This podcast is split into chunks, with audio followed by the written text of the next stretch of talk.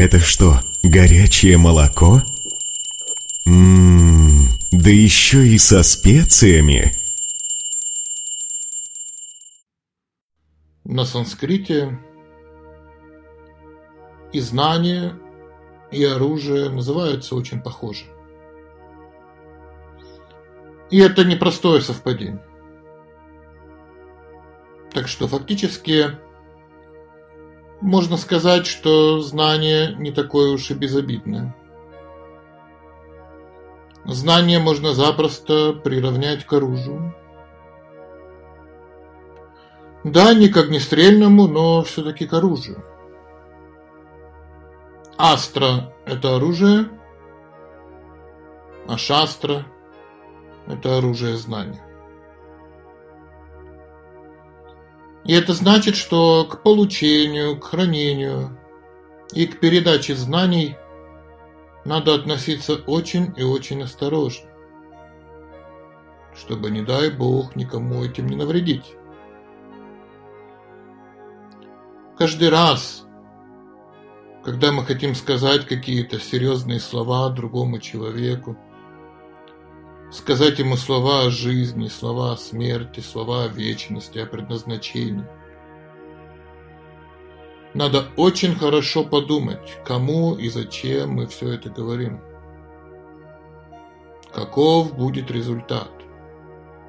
Не обидим ли мы человека, не оскорбим ли? Особенно если речь идет о самых близких. Ведь мы несем за них прямую ответственность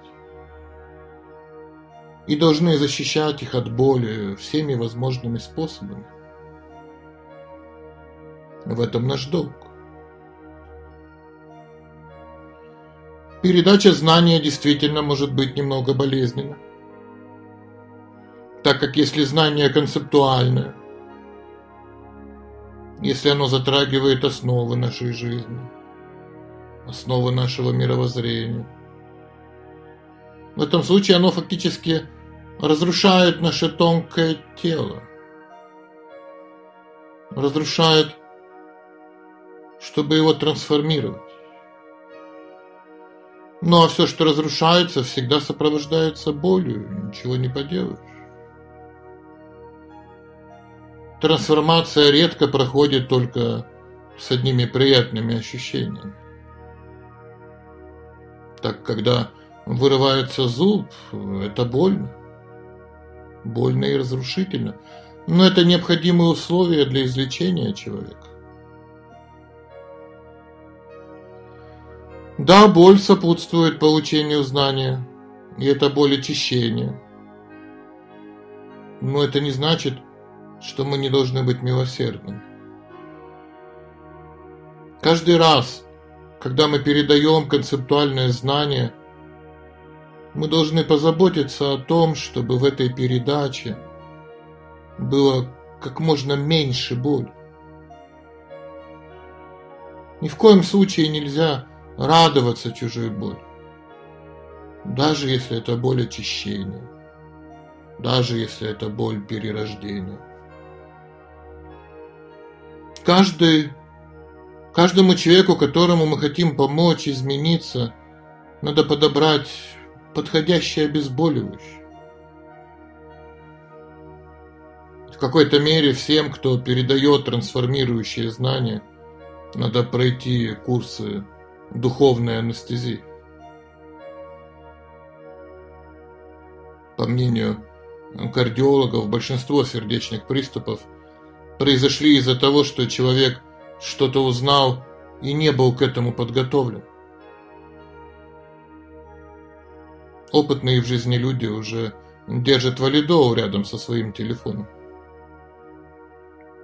К сожалению, это признак нашего некультурного времени.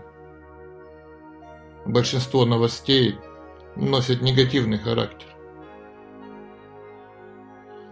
Поэтому рекомендуется при каждом общении Сначала говорить о позитивном, потом преподносить правду, как она есть.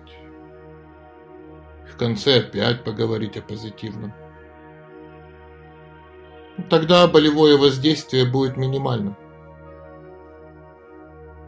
Это и есть квалификация человека мудрого, ну, в отличие от человека просто информированного.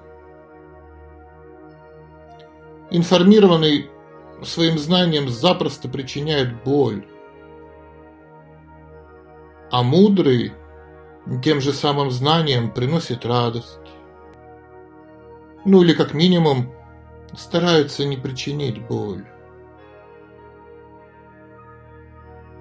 Надо хорошо понимать, что это за боль знаний такая. А ведь эта боль знания должна разрушить основную причину наших страданий. Разрушить невежество. Именно из-за невежества мы испытываем наши страдания постоянно. И главное из этих страданий – это страдания от непонимания. На протяжении всей нашей жизни мы сталкиваемся с непониманием, с враждебностью.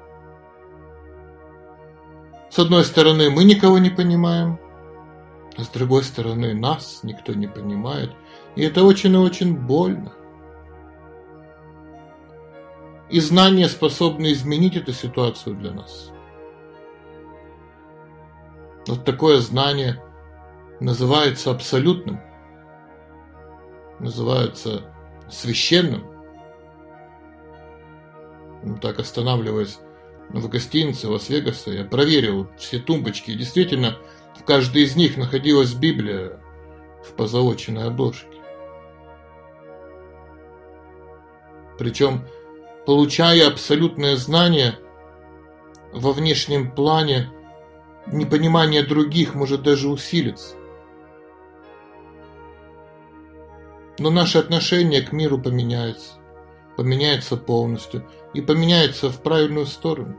Мы станем добрее. Мы станем мудрее. Мы станем милосерднее. И, соответственно, сможем помочь избавиться от боли, непонимания своим родным и близким. Так что каждый, кому мы уменьшили боль, материальных страданий, фактически становится нашим родственником. Становится братом или сестрой.